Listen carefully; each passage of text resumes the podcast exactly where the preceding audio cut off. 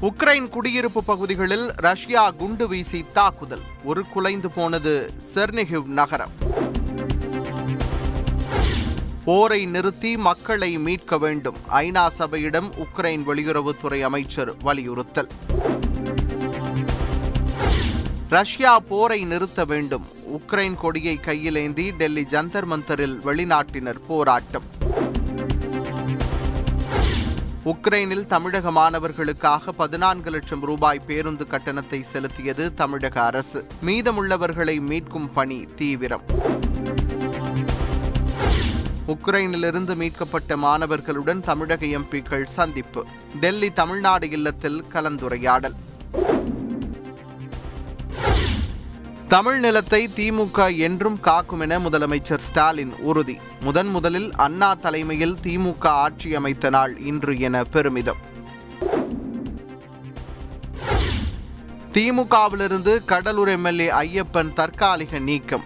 கட்சி கட்டுப்பாட்டை மீறி அவப்பெயரை ஏற்படுத்தியதாக நடவடிக்கை.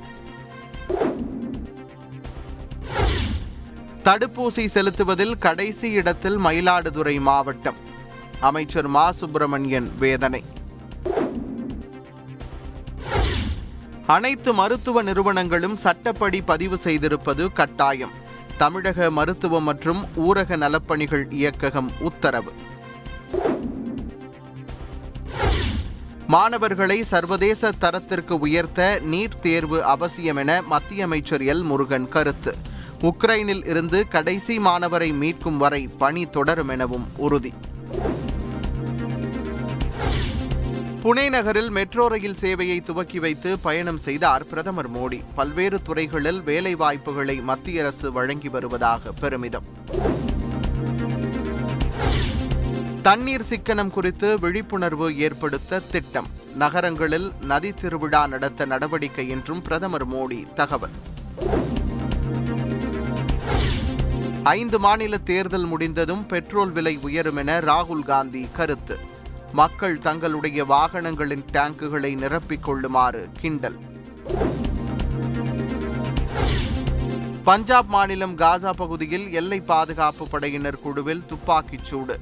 கான்ஸ்டபிள் நடத்திய துப்பாக்கிச் சூட்டில் ஐந்து வீரர்கள் உயிரிழப்பு. சென்னை மாநகராட்சியின் எண்பத்தி ஆறாவது வார்டு தேர்தலில் முறைகேடு நடந்ததாக வழக்கு. திருவள்ளூர் மாவட்ட நீதிமன்றம் விசாரிப்பதற்கு சென்னை உயர்நீதிமன்றம் உத்தரவு. அரசு வேலை வாங்கி தருவதாக பண மோசடி. கல்லூரி உதவி பேராசிரியை இரண்டாவது கணவருடன் கைது. காதலனால் கடத்தப்பட்ட பதினேழு வயது சிறுமி உடல்நலம் பாதிக்கப்பட்டு உயிரிழப்பு. எட்டு பேர் கைது. கூட்டு பாலியல் வன்கொடுமை செய்யப்படவில்லை என மாவட்ட எஸ்பி விளக்கம். மூதாட்டியை கொன்று மூன்று கிராம் நகை கொள்ளை. கொலை கொள்ளையில் ஈடுபட்ட மூன்று சிறார்கள் கைது. வங்கக்கடலில் நிலவிய ஆழ்ந்த காற்றழுத்த தாழ்வு மண்டலம் வலுவிழப்பு.